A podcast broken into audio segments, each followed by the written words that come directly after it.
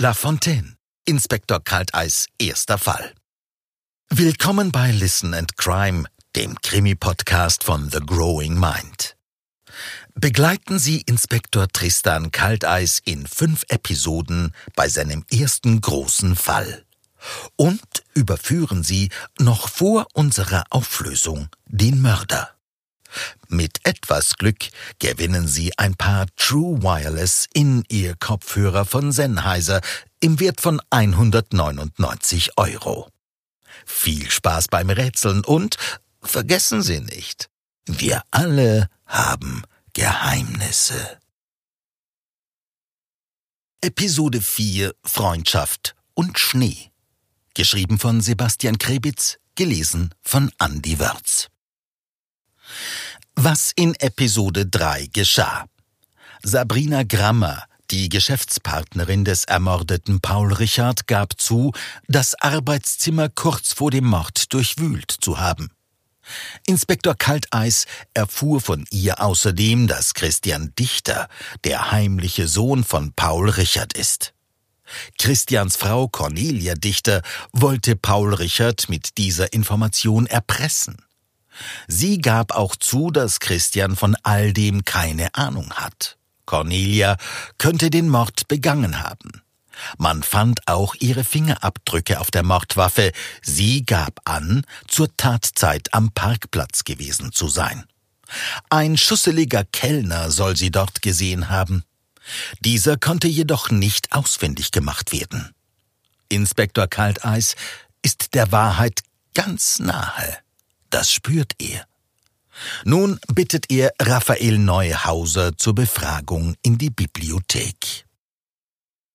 Das Verhör von Raphael Neuhauser. Es ist der 1.1.2020 und die Uhrzeit ist Kalteisaugen wanderten angestrengt zu seiner Armbanduhr, bevor er sagte, drei Uhr zweiundfünfzig. Wir befinden uns in der Bibliothek der Villa des ermordeten Unternehmers und Gründers der Werbeagentur La Fontaine, Paul Richard. Bei mir sitzt Raphael Neuhauser, einer der anwesenden Gäste. Er ist Anwalt der Firma La Fontaine sowie ein Freund aus den Kindheitstagen des Verstorbenen. Raphael Neuhauser rutschte nervös auf seinem Stuhl hin und her. Kalteis legte los. Stellen Sie sich bitte vor und erklären Sie Ihre Beziehung zum Opfer. Raphael Neuhauser, 44 Jahre alt und ja, ich war der Anwalt von Pauls Firma La Fontaine, er war mein bester Freund. Raphaels Hände zitterten und er war schrecklich blass.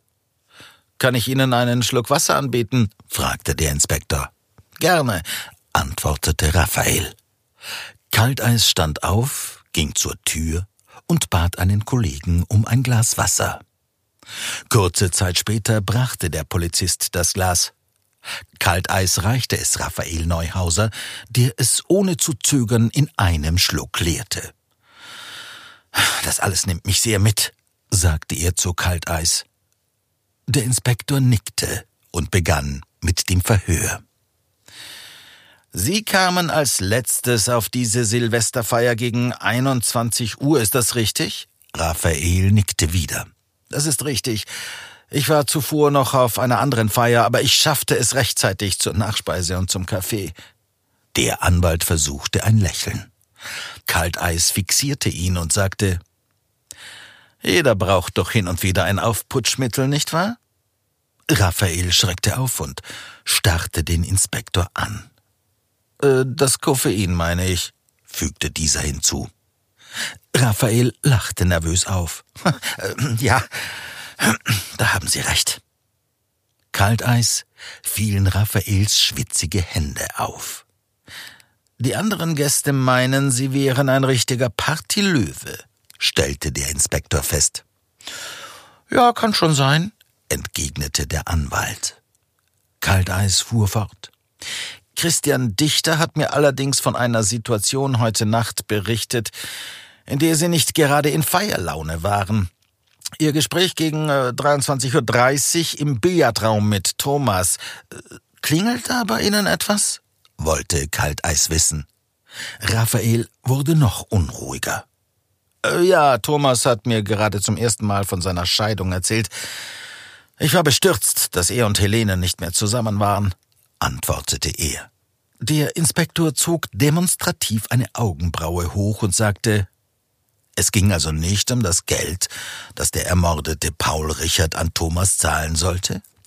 Als Entschädigung für die Affäre mit dessen Ex-Frau Helene? Christian Dichter hat mir erzählt, so etwas auf diese Art gehört zu haben. Raphael war entsetzt. Was? Keine Ahnung, was dieser Christian Dichter glaubt gehört zu haben, aber ich weiß nicht, wovon Sie reden. Er lehnte sich feindselig zurück. Unwahrscheinlich, grinste Kalteis. Auch Veronika Marx hat eine ähnliche Vermutung geäußert, drängte der Inspektor weiter. Veronika? Was weiß die denn? brach es aus Raphael heraus. Das ist irrelevant, zumindest für Sie. Was Sie zu tun haben, ist mir Antworten zu liefern. Ihre Fingerabdrücke wurden auf der Mordwaffe gefunden und Sie wirken auf mich, als stünden Sie unter dem Einfluss von Drogen. An Ihrer Stelle würde ich auspacken und hoffen, dass ich danach das eine oder andere, was Sie betrifft, wieder vergesse, sagte der Inspektor eiskalt. Raphael schwitzte.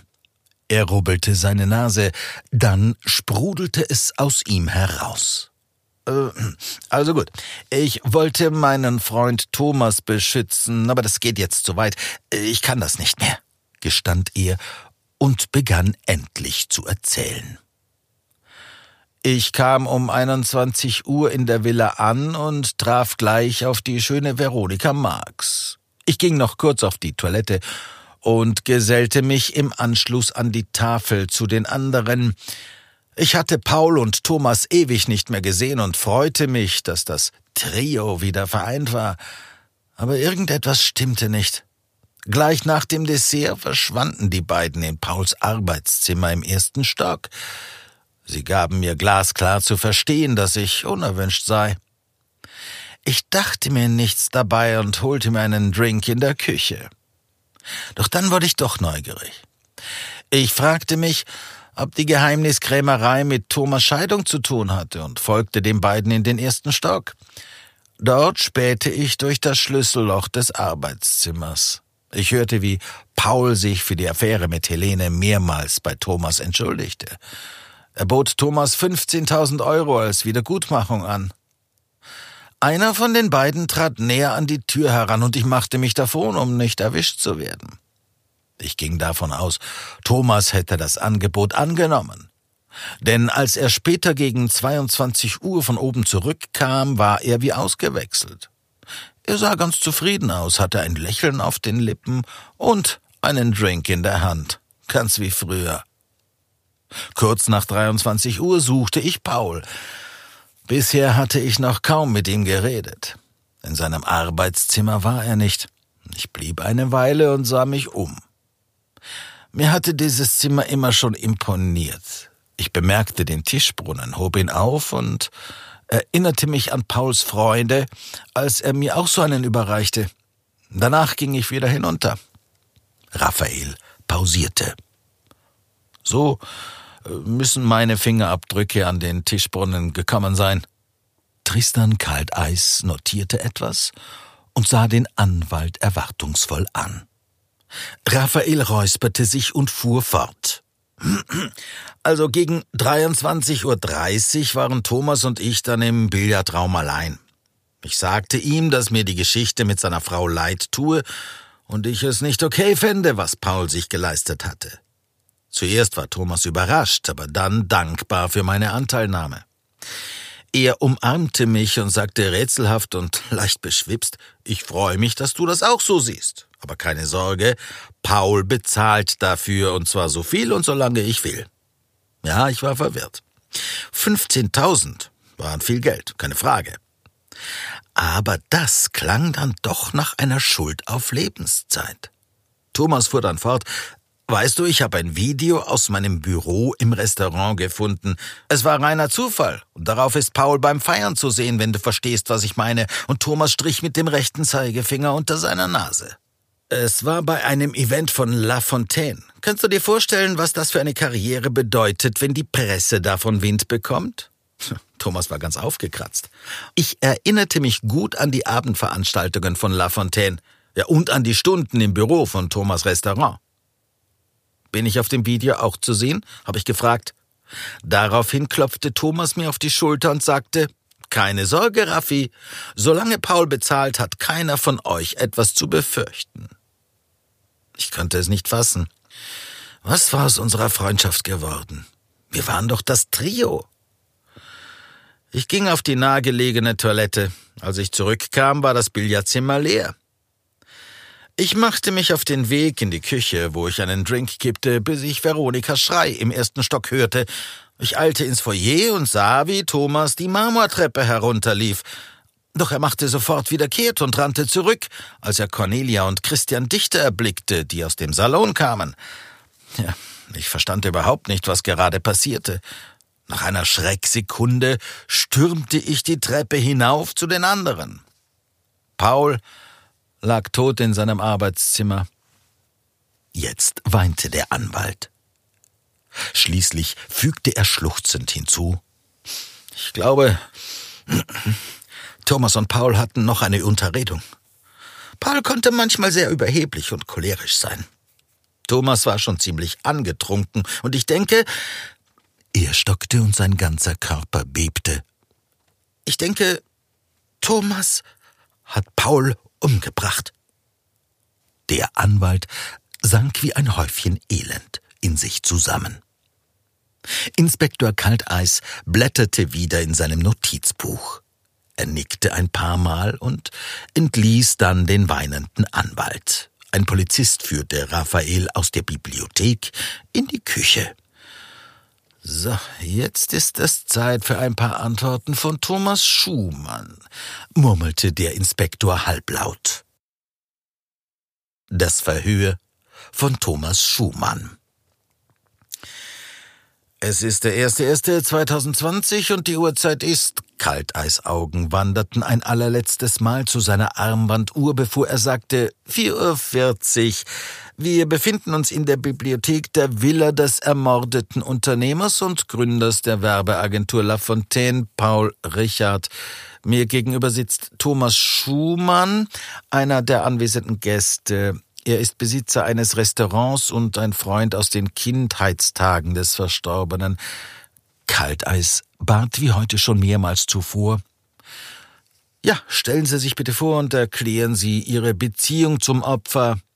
Thomas Schumann sah erschöpft aus und roch nach Alkohol. Er fuhr sich mit der rechten Hand durchs dunkelblonde Haar und durch seinen Bart. Dann sagte er Ich bin Thomas Schumann, 47 Jahre alt und Besitzer des Taste and See Konzept Restaurants. Paul Richard war über viele Jahre ein sehr guter Freund von mir. Inspektor Kalteis griff an wie ein Panther, der aus der Deckung auf sein wehrloses Opfer springt. Bis Paul Richard mit ihrer Frau geschlafen hat, nehme ich an. Danach war er kein so guter Freund mehr, wie ich hörte. Thomas sah ihn entgeistert an. Dann sagte er, Ah, es hat sich also schon herumgesprochen. Ja, es stimmt. Die Affäre von Paul und meiner Ex-Frau führte zu Unstimmigkeiten in unserer Freundschaft. Warum hat sie ihre Frau verlassen, obwohl Paul die Affäre beendet hatte? Kalteis streute gezielt Salz in die Wunde. Thomas ballte seine Hände zu Fäusten. Weil sie von Paul und seinem absurden Luxusleben gekostet hatte und ihr klar wurde, dass ich ihr das niemals werde bieten können, gestand Thomas. Der Inspektor bemerkte echte Trauer, aber auch Wut in seiner Stimme. Hören Sie zu, begann Kalteis. Sie sind der Letzte, den ich heute Abend befrage. Nach all den Aussagen der anderen habe ich das Gefühl, Sie bereits zu kennen. Ich möchte ehrlich zu Ihnen sein. Viele Beweise und Indizien sprechen gegen Sie. Ich habe eine Mordwaffe mit Ihren Fingerabdrücken und mehrere Aussagen darüber, dass Paul Ihnen 15.000 Euro für die Beilegung Ihres Streits geboten hat. Man erzählte mir aber auch, dass sie abgelehnt hätten, weil ihnen die Summe zu niedrig war. Außerdem hatten sie nicht nur Paul Richards schlechtes Gewissen als Druckmittel, nicht wahr? Kalteis wartete auf eine Reaktion. Thomas rührte sich nicht. Der Inspektor fuhr fort. Sie wollten den medienbekannten Unternehmer, Ihren Freund, mit einem belastenden Video erpressen. Paul stieg vermutlich anfangs auf ihre Forderung ein, bis sie später am Abend betrunkener und dreister wurden. Nach Rache dürstend forderten sie immer mehr und mehr Geld. Plötzlich erkannte Paul Richard, dass sie ihm niemals vergeben und dieses Video dauerhaft verwenden würden, um ihn zu quälen. Er wollte ihnen keinen Cent bezahlen. Kaldeis versuchte, möglichst harsch zu klingen. Er legte noch etwas drauf. Ich nehme an, Paul wurde sogar überheblich und lachte sie aus. Er demonstrierte ihnen seine Macht und seinen Wohlstand, denen sogar ihre Frau verfallen war. Dinge, die sie selbst nie erreichen würden. Mehr als 15.000 Euro war ihm die ganze Sache offenbar nicht wert. Mehr waren sie, ihre Freundschaft und ihre Ehe, die er zerstört hatte, ihm nicht wert. Dann drehte er sich einen Moment um, sie wurden von ihren Emotionen überwältigt, griffen nach dem Tischbrunnen und schlugen Paul den Schädel ein. Thomas Schumann saß dem Inspektor regungslos gegenüber. Er fuhr mit seiner Erzählung fort.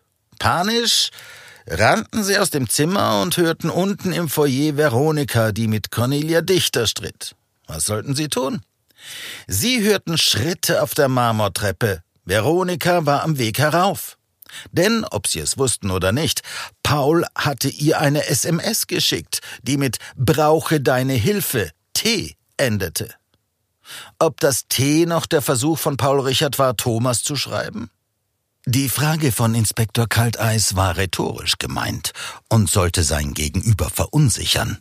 Er fuhr fort.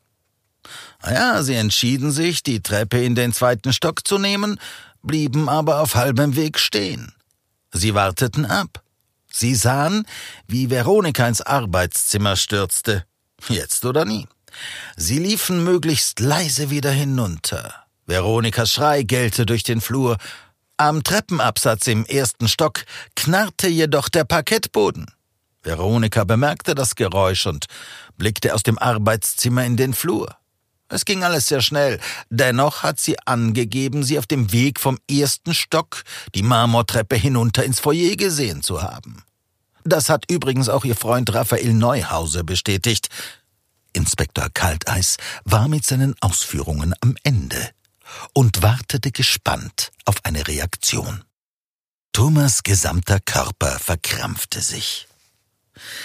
Raphael will mir das alles in die Schuhe schieben und von einer SMS weiß ich überhaupt nichts. So war das alles nicht, verdammt, fluchte er laut. Wahrscheinlich hat dieser miese kleine Anwalt den selbstsüchtigen Geldsack selbst um die Ecke gebracht, polterte er weiter. Und jetzt will er mir den Mord anhängen. Kalteis stand auf und begann wie ein Wolf im Käfig auf und ab zu gehen. Warum erzählen Sie mir dann nicht endlich die Wahrheit? fragte er ruhig den verzweifelten Mann. Thomas war fassungslos und rieb sich die Augen. Er stützte seinen Kopf in die Hände und fragte Was habe ich noch zu verlieren? Schlimmer kann es nicht mehr werden. Seine Augen füllten sich mit Tränen. Nach einer kurzen Pause holte er tief Luft und erzählte Sie wissen viel, Herr Inspektor, aber glauben Sie mir, ganz so ist es nicht gewesen. Paul Richard bat mich nach dem Dessert und dem Kaffee auf ein Wort in sein Arbeitszimmer. Tatsächlich bot er mir dort 15.000 Euro als Wiedergutmachung für seine Affäre mit meiner Ex-Frau Helene an. Ich war außer mir. Ich hatte von Anfang an gewusst, dass Paul sich mit seiner Einladung zu dieser Silvesterfeier die Absolution von mir für sein Vergehen erhoffte. Aber seine Hoffnung war vergebens. Ich bin schließlich nicht sein Priester. Und meine Vergebung erkaufen kann er sich nicht. Aber trotzdem wollte ich ihn finanziell für seine Taten bluten lassen. Ich machte Paul klar, dass er sich seine 15.000 Euro sonst wohin stecken kann.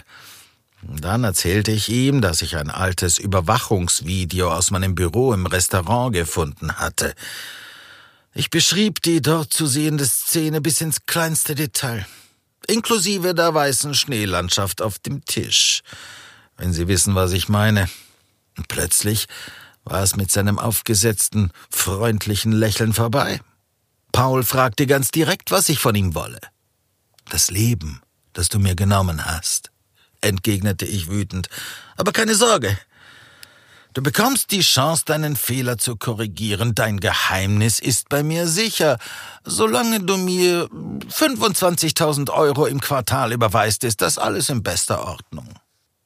Angelausflüge wird es zwar keine mehr geben, aber man kann nicht alles haben. Ach ja, und sollte sich eine Zahlung verspäten oder mir etwas passieren, wird dieses Video automatisch an die Presse gesendet, dann sind du und deine Werbeagentur La Fontaine Geschichte. Verstanden? Ja, ich erpresste ihn eiskalt. Dabei nahm ich den Tischbrunnen in die Hand, um dem Gesagten mehr Nachdruck zu verleihen, und fuchtelte damit vor seinem Gesicht herum. Ja, daher kommen wohl meine Fingerabdrücke auf diesem kitschigen Werbegeschenk. Thomas blinzelte, während ihn Kalteis emotionslos ansah. Er versuchte sich nicht von dem Inspektor irritieren zu lassen und erzählte weiter. Paul wand sich. Ich spürte seine Unsicherheit, denn er wusste, er konnte alles verlieren. Zum ersten Mal, seit wir uns kannten, saß ich am längeren Ast. Und das war ein gutes Gefühl. Schließlich war er einverstanden. Er erbot sich aber etwas Zeit, um alles zu arrangieren. Wir verabredeten uns fünf Minuten vor Mitternacht in seinem Büro zur Übergabe des ersten Schecks. Ich war total euphorisch. Es fühlte sich an, als würde mein Leben von jetzt an in eine neue Bahn gelenkt. Mit dem Geld konnte ich die Schulden des Restaurants bezahlen. Vielleicht würde ich auch Helene wieder zurückgewinnen. Jetzt konnte ich ihr das Leben bieten, das sie sich so sehr wünschte. Ja, ich feierte insgeheim meinen Sieg, in dem Wissen, dass ich heute garantiert mehr Spaß haben würde als Paul Richard auf seiner eigenen Silvesterfeier. Kalteis hakte ein. Erzählen Sie mir von Ihrem Treffen mit Raphael Neuhauser im Billardraum um 23.30 Uhr. Jetzt sprudelte es nur so aus Thomas heraus. Ja, wir unterhielten uns. Raphael tat es leid, dass Helene mich nach der Affäre mit Paul verlassen hatte, das sagte er zumindest. Außerdem bekräftigte er, dass er Pauls Verhalten nicht okay fände. Ja, ich war überrascht, dass er von der Affäre wusste, dachte aber nicht weiter darüber nach.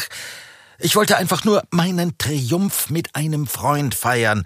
Vielleicht würden Raphael und ich ja jetzt sogar noch enger zusammenwachsen. Ich erzählte ihm von meinem grandiosen Plan und wie ich meine Rache an Paul nun doch bekam, aber ah, ich merkte sofort, dass etwas nicht stimmte. Raphael wurde blass und wirkte eingeschüchtert. Er fragte mich, ob er selbst nicht auch auf diesem Video zu sehen war. Ich war bei der ganzen Sache so auf Paul fokussiert gewesen, dass ich gar nicht an Raphael gedacht hatte, der ebenfalls auf diesen Aufnahmen zu sehen war, aber ich beschwichtigte ihn und sagte, keine Sorge, Raffi, solange Paul bezahlt, hat keiner von euch etwas zu befürchten. Doch das schien ihn nicht zu beruhigen. Er verzog sich auf die Toilette. Ich wartete eine Weile allein im Billardraum, doch Raphael kam nicht zurück.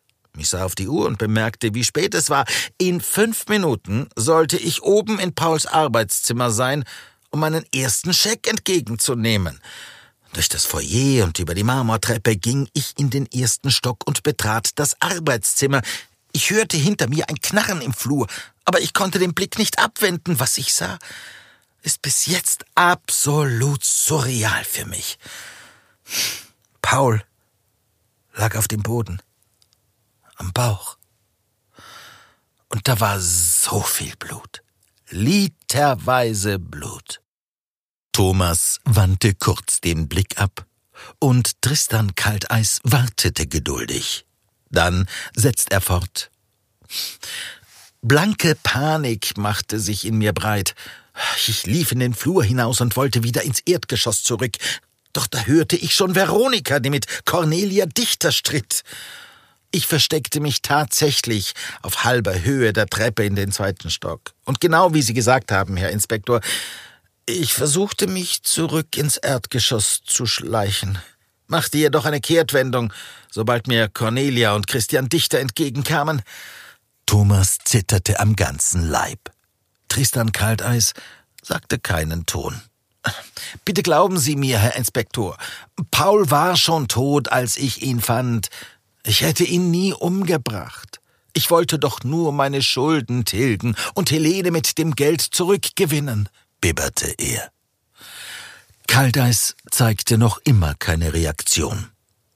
Er schnaufte lediglich leise, nickte und sagte Also schön. Danke vorerst, Herr Schumann. Danach übergab er auch den letzten Befragten in die Obhut eines Polizisten. Als Tristan Kalteis endlich alleine in der Bibliothek war, lehnte er sich gegen ein Bücherregal und dachte nach. Dieser Fall war mehr als eigenartig. Vieles passte zusammen, vieles aber auch nicht. Er ging seine Notizen noch einmal von Anfang an durch. Plötzlich klopfte es an die Tür der Bibliothek. Eine Polizistin brachte Veronika Marx herein. Inspektor Kalteis, ich glaube, ich habe bis gerade eben etwas sehr Wichtiges übersehen, sagte die junge Frau aufgeregt. Was meinen Sie? wollte der Inspektor wissen. Lesen Sie die SMS von Paul laut vor, forderte sie Kalteis auf und zeigte ihm ihr Smartphone mit der Nachricht des Opfers. Vero, komm in mein Arbeitszimmer, jetzt, brauche deine Hilfe, T. Plötzlich fiel es ihm wie Schuppen von den Augen. Auch er hatte dieses Detail übersehen. Nach einer Pause sagte Veronika, Paul nannte mich niemals Vero. Er wusste, ich hasse das. Es gibt nur zwei Menschen hier, die mich so nennen. Und ihre Stimme klang überzeugt. Zur Erinnerung. Cornelia Dichter, die Veronika Marx absolut nicht leiden kann, hatte sie am Anfang des Abends mit Vero begrüßt. Und auch der Anwalt Raphael Neuhauser nannte Veronika Vero als sie sich im Foyer begegneten. Raphael soll sich zur Tatzeit angeblich allein in der Küche aufgehalten haben. Cornelia war ihrer Aussage zufolge am Parkplatz, wo sie den Vaterschaftstest in ihrem Auto versteckte. Die Polizei konnte das Dokument tatsächlich unter der Fußmatte des Beifahrersitzes sichern. Doch ihr Alibi die Begegnung mit dem schusseligen Kellner, der ihr Hilfe anbot, konnte bis jetzt nicht bestätigt werden. Der Inspektor wusste, jetzt oder nie. Er musste den oder die Täterin sofort konfrontieren, nur dann würde er ihn oder sie dran bekommen. Wer ist der oder die Mörderin? Raten Sie mit und gewinnen Sie mit etwas Glück ein paar True Wireless In-Ear-Kopfhörer von Sennheiser im Wert von 199 Euro. Das große Finale und die Auflösung des Mordfalls durch Inspektor Kalteis erwarten Sie in der nächsten und letzten Episode. Bleiben Sie dran.